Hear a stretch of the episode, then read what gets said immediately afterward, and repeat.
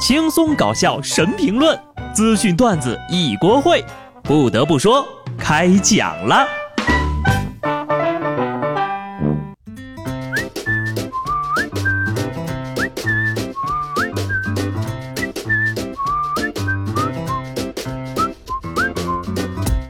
Hello，听众朋友们，大家好，这里是有趣的。不得不说，我是机智的小布。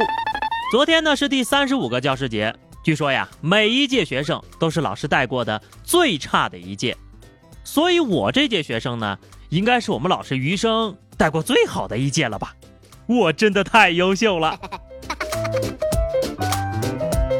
同样是在昨天，马云选择了退休，他将正式辞去阿里巴巴董事局主席一职。哎，说好的一起九九六，您却先退了休。不过呢。马云退休后的生活呀，可不是在公园里面跳跳舞、玩玩剑。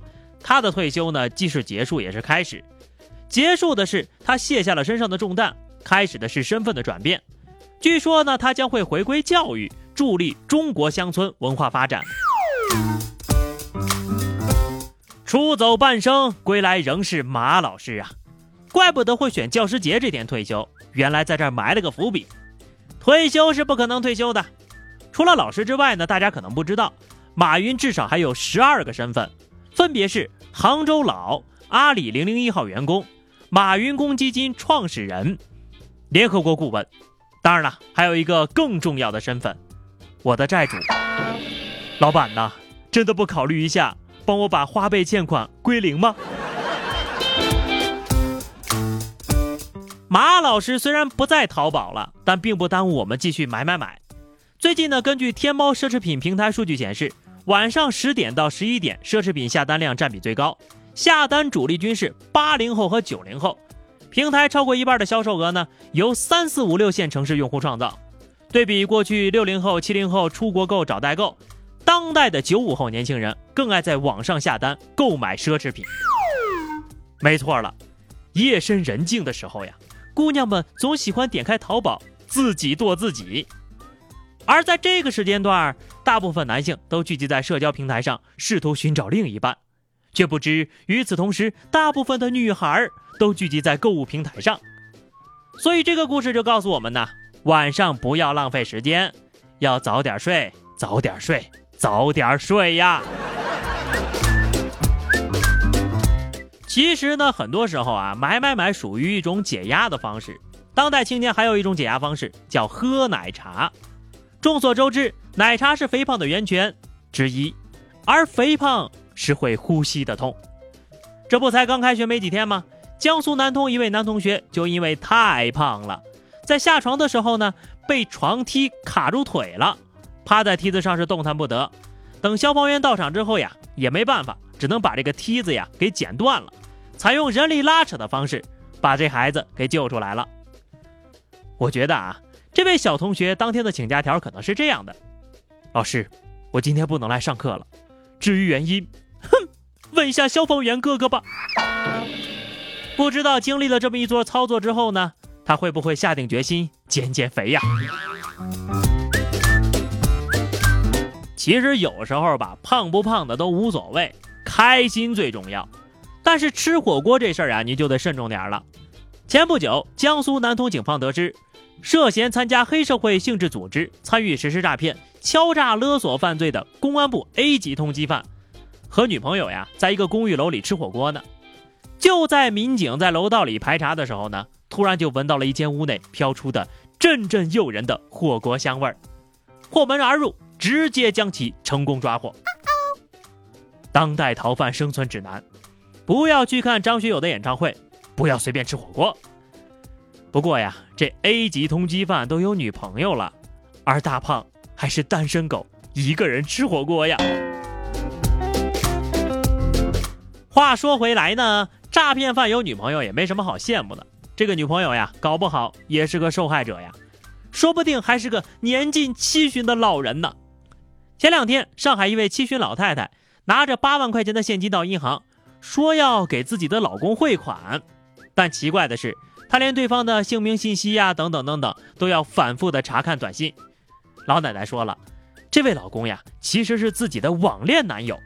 对方平日里呢，对她是嘘寒问暖，照顾有加，最后呢，还好啊，在多名银行工作人员和民警的轮番劝说下，这老人才明白自己被忽悠了，吓我一跳啊！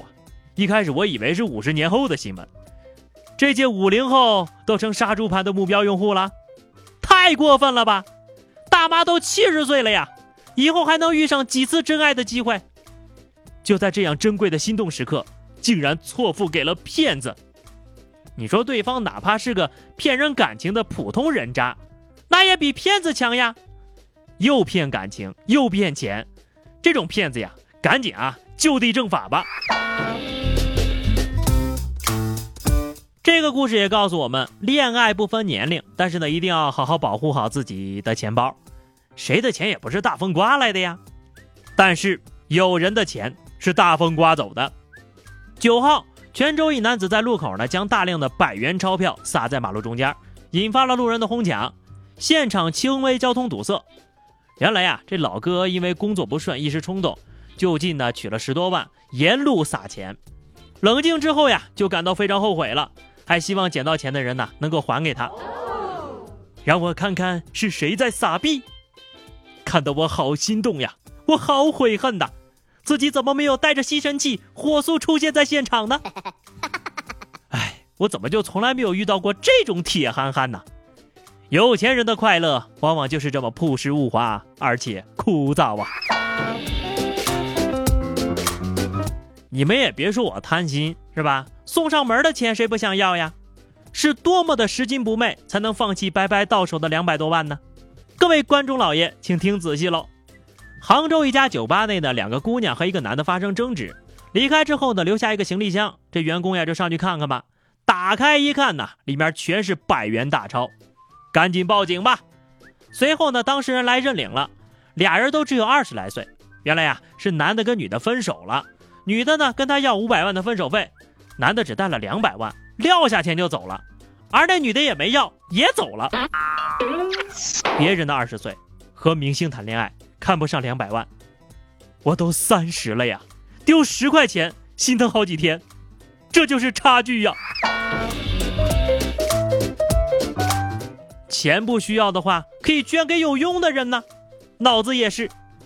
四号啊，杭州有一个小伙在彩票店买了五百块钱的刮刮乐，他就说呀，马上付钱会破财运，然后呢就要求刮完之后再结算，结果刮完呢就中了两百多块钱，然后人就溜了。动动你进水的脑子，好好想想，要是五百块钱能刮出大奖，老板能卖给你吗？上期啊，有个财务挪用了五百万公司的公款买彩票，一次大奖没中，哭着报警自首了。在之前呢，还有个小偷半夜溜进彩票站，刮了一晚上的刮刮乐，一分钱没中。警察叔叔到的时候呀，他还有一盒没刮完呢。还有一个小偷撬了彩票站。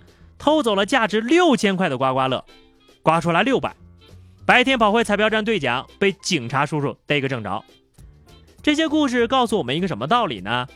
说明呀，小偷往往能够揭穿骗子的骗局呀。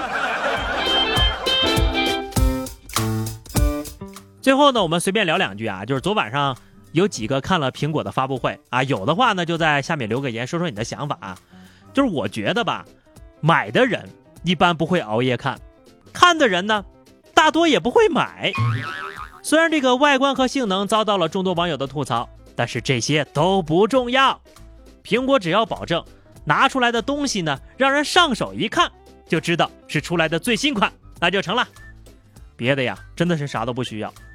你就说哈，你别看现在平台上都在吐槽这个手机多丑啊，这个性能多差啊，模仿国产什么什么的啊，等到它一发售。真香！好的，话题时间哈，今天我们来聊聊啊，到现在为止你中过最大的奖是什么？欢迎大家在评论区留言，关注微信公众号 DJ 小布或者加入 QQ 群二零六五三二七九二零六五三二七九，来和小布聊聊人生吧。下期不得不说，我们不见不散，拜拜。